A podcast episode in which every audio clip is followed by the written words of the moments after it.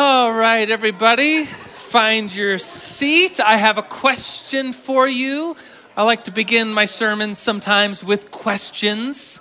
So, the question I have for you, I would answer yes to this question. Habakkuk the, the author of the book we are looking at today would answer yes to this question. If any of you have been a believer in God, a Christian for any amount of time, you will probably answer yes to this question. What is the question? The question is Have you ever been confused by God? It's a question, right?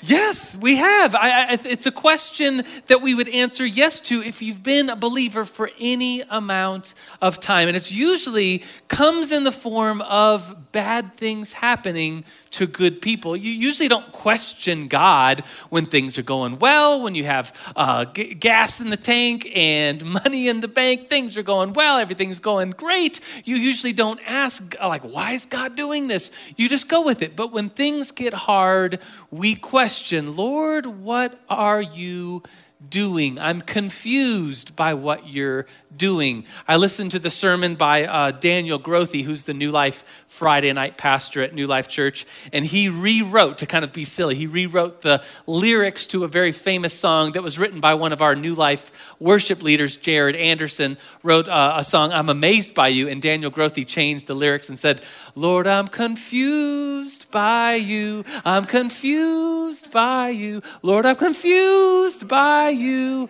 How you punked me. It's what he rewrote. And I was like, yes.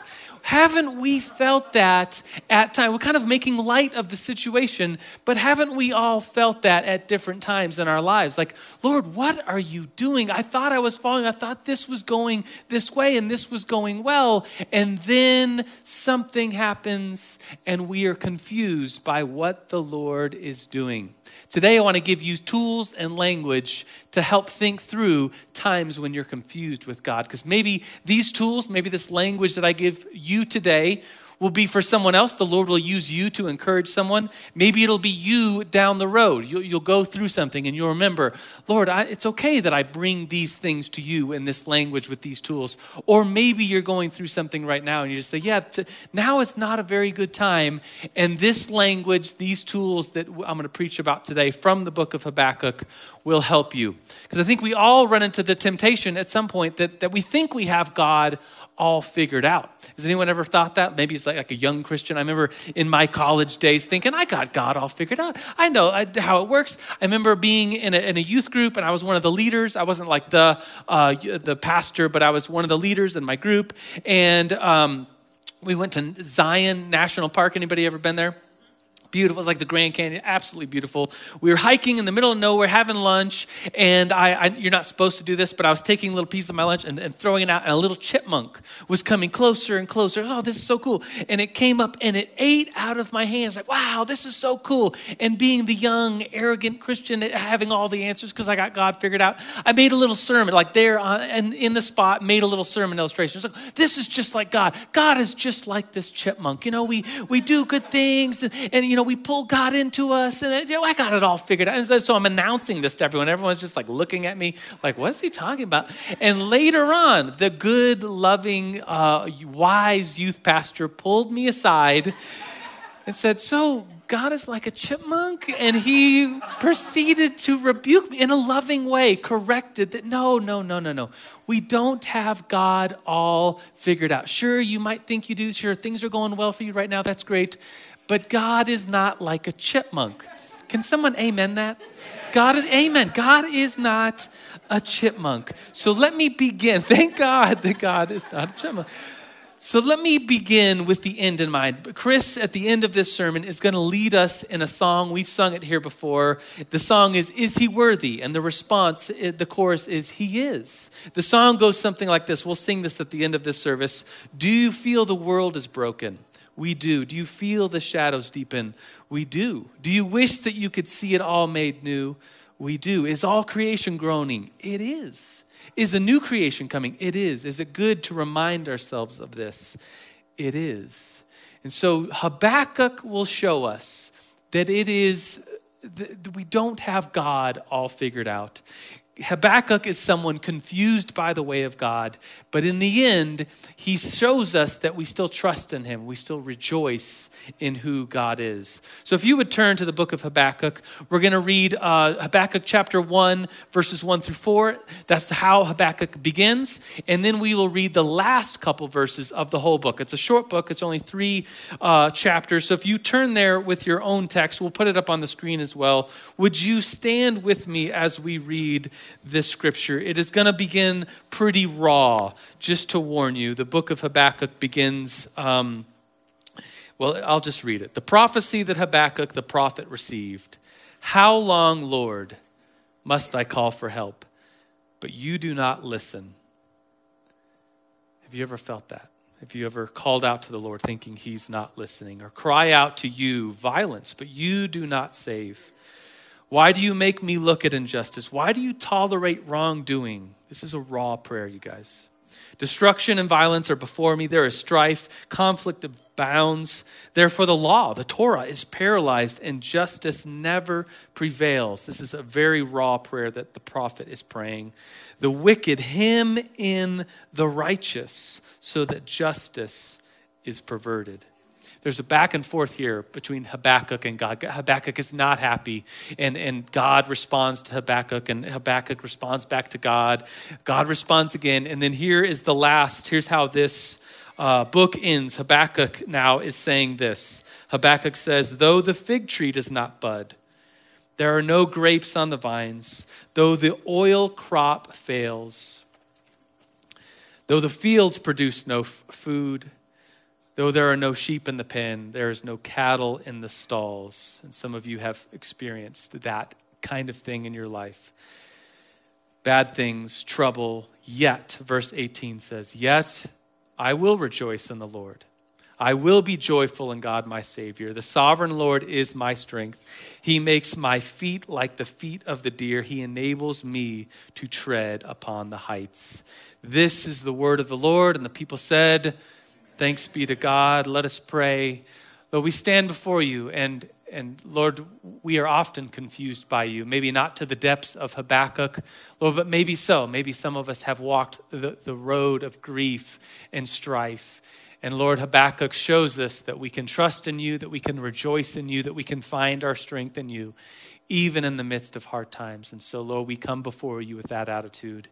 We come before you, Father, Son, and Holy Spirit. And all God's people said, Amen. Amen. You may be seated. I have for you a three point sermon. Some of you are laughing because that's what I usually do. I usually have three point sermons. The first point is this that Habakkuk gives us permission to pray and to feel raw emotions. We just read Habakkuk's prayer, and it's pretty raw. Habakkuk gives us permission to pray and to feel raw emotions. Sometimes people um, think that we as Christians are just painted on smiles, fake kinds of people. Maybe you come to church and you're like, well, I guess I got to be happy. I'm at church. I got to paint on this smile. People think about us like uh, Simpsons. Does anybody you know the Simpsons and and the neighbors of the Simpsons, the Christians are the Flanders, yeah, Ned Flanders, happy dippy doo, neighborino. Like he's always just happy, dappy doo, happy day, right, neighbor? And he, we people see us as like the Flanders, like that we're just happy all the time and we have to pretend and fake. Well, Habakkuk shows us that we don't have to do that. We can be pretty raw before the Lord if that's where we're at. Habakkuk comes before the Lord with complaints. He, he accuses God of not listening to him. And here, I don't think Habakkuk's teaching us theology of God, that God is not a, a listener. No, no, God hears everything. But Habakkuk comes to God in a way that gives us permission to come before the Lord how we are. Habakkuk is uh, lived in the seventh century. He writes this book, of, of which we have three chapters. Um, one of the things that uh, Habakkuk shows us is that we can come before the Lord and be raw in our prayer. See, Habakkuk isn't like some of the other prophets. Habakkuk would fall into the group of the 12 minor prophets, and he would be, one of these things is not like the other. One of these things doesn't belong. We sang that, well, I did, uh, during Jonah. Jonah is like a story about a prophet, which doesn't really fit the mold. Habakkuk is he just praying to God, and God responds to him. The book of the prophet Habakkuk is not like the other prophets, and it's just a words of prophecy to a group of people. Here we look at a dialogue between a very broken man, Habakkuk, and what God wants to say to him. Habakkuk, the name in Hebrew is Havakuk. Havakuk. You can't say it because we would we would be expelling our and our phlegm and we would spread the virus. And so we don't want to do that. I think I made that joke a couple weeks ago and it got the same response. Um, but let's talk about COVID for just a second. Habakkuk's going through a hard time. I think we have, we look back at this year and we're almost, I think next week will mark like the one year anniversary, if you call that, of someone in Colorado testing positive for COVID. It's been a whole year now and we've been through it. Some of you are on like one perspective of being like, you, it's like, I don't care about the virus. What I care about is like the government and the politics and the restrictions and the mass. Some of you on this side would be like, you know, we look at the numbers and it's like we've, in El Paso County, we've lost 0.001% of people have died of COVID.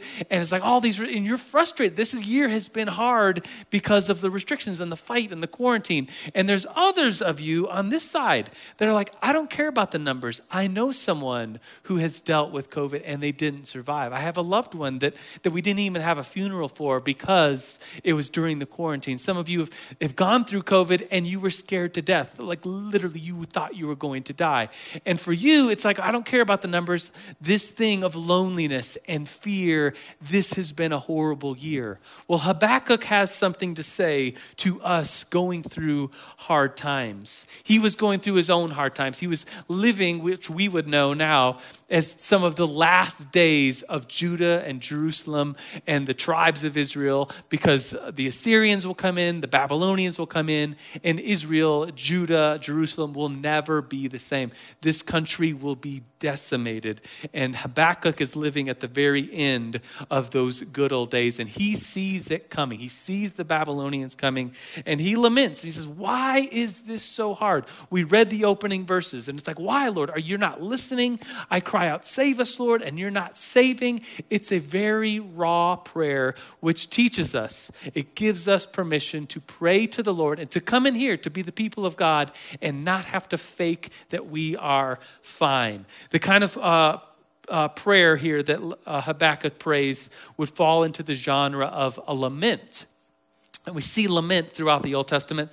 A lot of the Psalms fall into this. Uh, sections of Jeremiah and Isaiah, the book of Lamentations, would be lament kind of prayers, which are just very raw before the Lord, not like teaching us about who God is, but rather teaching us that we could come to the Lord in our full humanity, how we are, and pray very raw prayers. I remember in seminary, one of the first classes I took was an Old Testament survey course.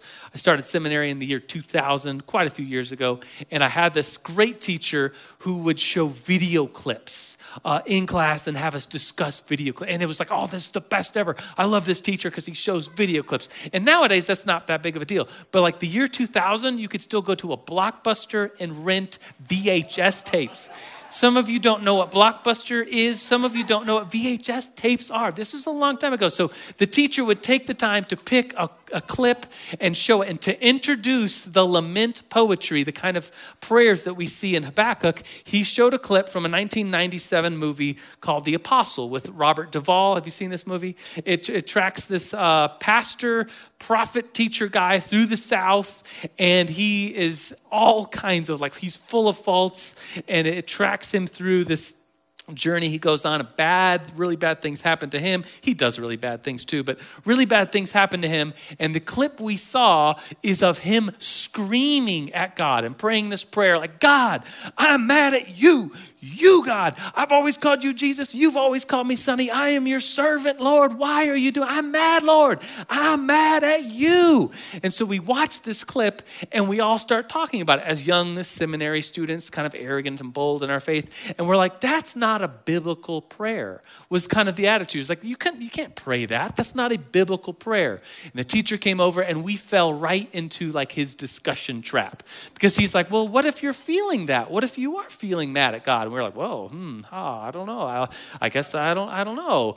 And he, he showed us the lament poetry. He showed us passages in scripture like Habakkuk that Habakkuk pretty much says, Lord, I'm mad at you and I'm accusing you, Lord, of not even listening. I'm crying out, save me, and you're not saving. And we're like, oh, I guess this is a, a type of prayer. Like we weren't familiar with this type of prayer. This is raw type of prayer. So to conclude, point one here is that maybe our prayers are too polite before God. Maybe we, we need permission for in here before the Lord to not we don't have to fake it. We don't have to paint on a smile.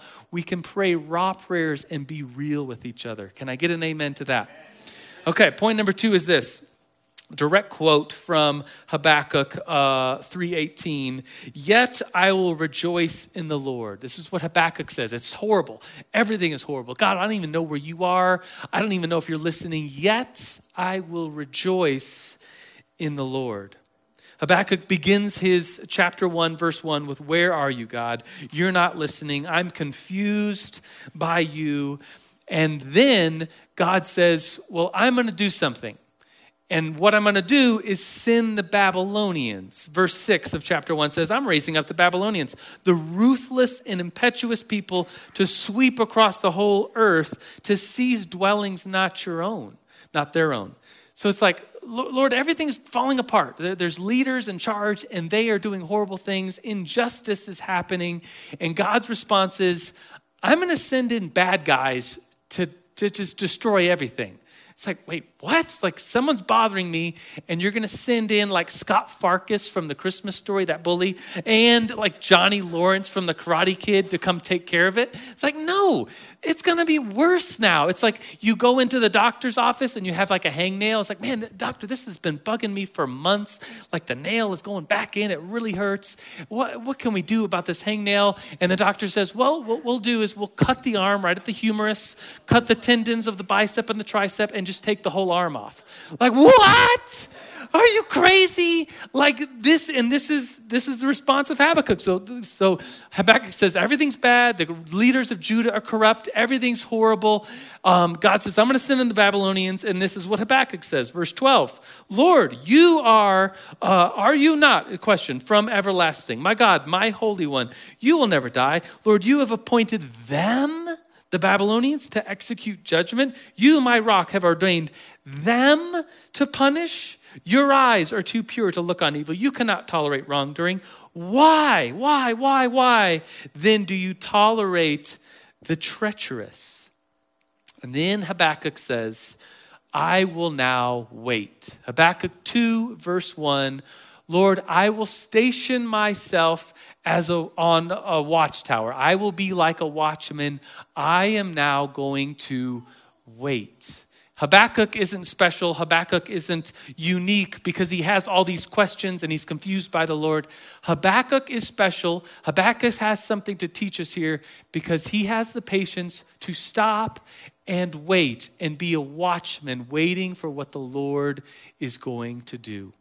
Habakkuk 2.1 is a pretty important verse for us around here. I see some of the guys. Uh, raise your hand if you're wearing the black shirts that have Habakkuk. Billy is, Daniel is. Uh, our men's group have uh, the M3, Manitou Men's Ministry, have these shirts on the back. Kind of a charge for us as men is to, to get on the watchtower, be a watchman. See what the Lord is doing. Wait for the Lord and be this kind of man in our day and age that waits and watches and is ready for what the Lord is doing among us. And that's what Habakkuk is doing. He's waiting for the Lord. Lord, what are you going to do? And then the Lord responds. Habakkuk 2 2. The Lord replied, Write down the revelation, make it plain on tablets. Maybe your version says, chisel it out. Get a tablet and chisel this into stone so that a herald, like a messenger, may go and run with it.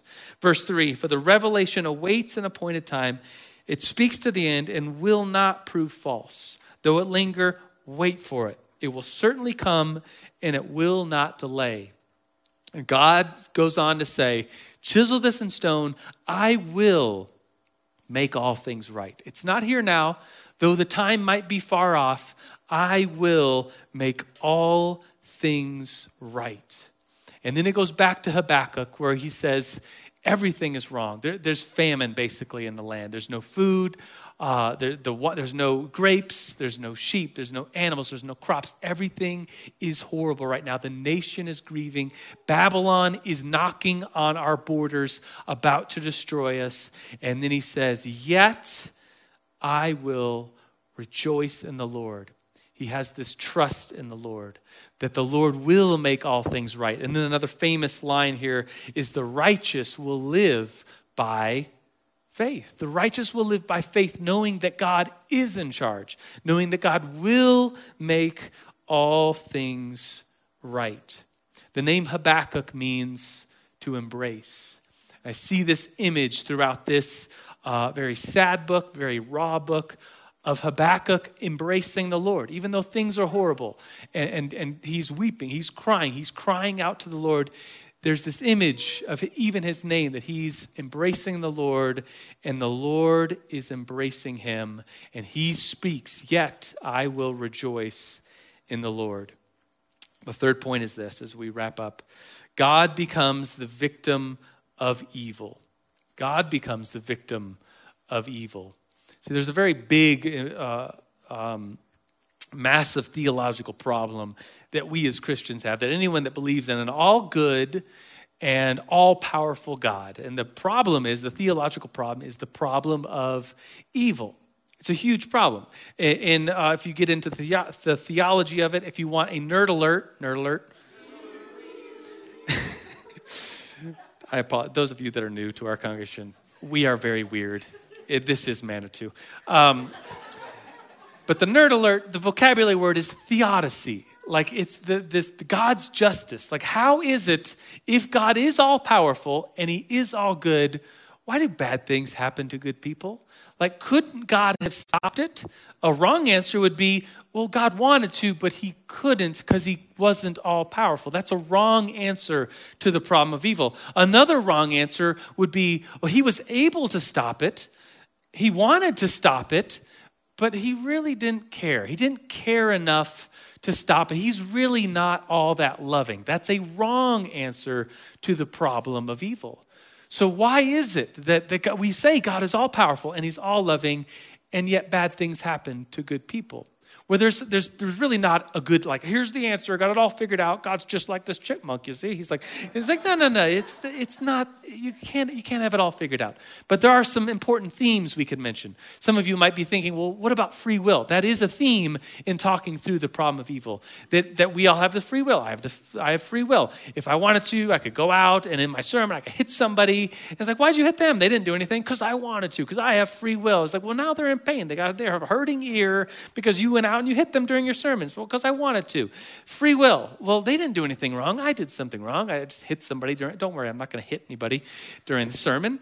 But the free will, like, like free will we, we all have free will. That's why bad things happen because people can be mean to each other, and God doesn't stop it because we have free will. That's a theme in talking through this. Another theme would be original sin. Like the whole world has been broken, and there is just brokenness, and it abides and it abounds. And that's part of the talk of why bad things happen to good people.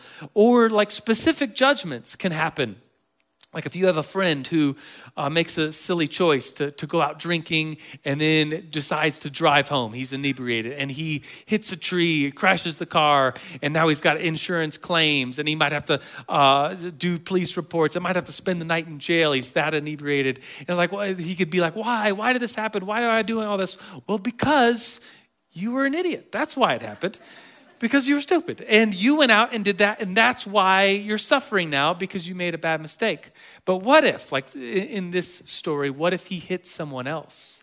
Like, what if, like, he hit a mom, a young mom on her way home from work, and now these kids have to suffer, asking, like, why did this happen? Where is God? Couldn't he have stopped it? Didn't he want to stop it? God, where are you? and which is kind of the, uh, the prayer that Habakkuk is praying. Lord, I cry out, and it's like you're not even listening. I cry out, save me. I cried out, save me, and you did not save. These are the exact words of Habakkuk chapter 1, the first opening lines. This is where he is at, a very raw prayer. And he comes to this conclusion at the end of the book that he will rejoice in the Lord. He will find his strength in the Lord because God is in charge and God will do something about it. And we live in a day and age where we are looking back to the cross. Habakkuk is, is over here looking to the cross, but we are looking back saying, Jesus has come and he has died, and he has actually become the victim of evil. Like he will make all things right. He has made all things right, and this will come to fruition in the future when his kingdom is fully here at the resurrection.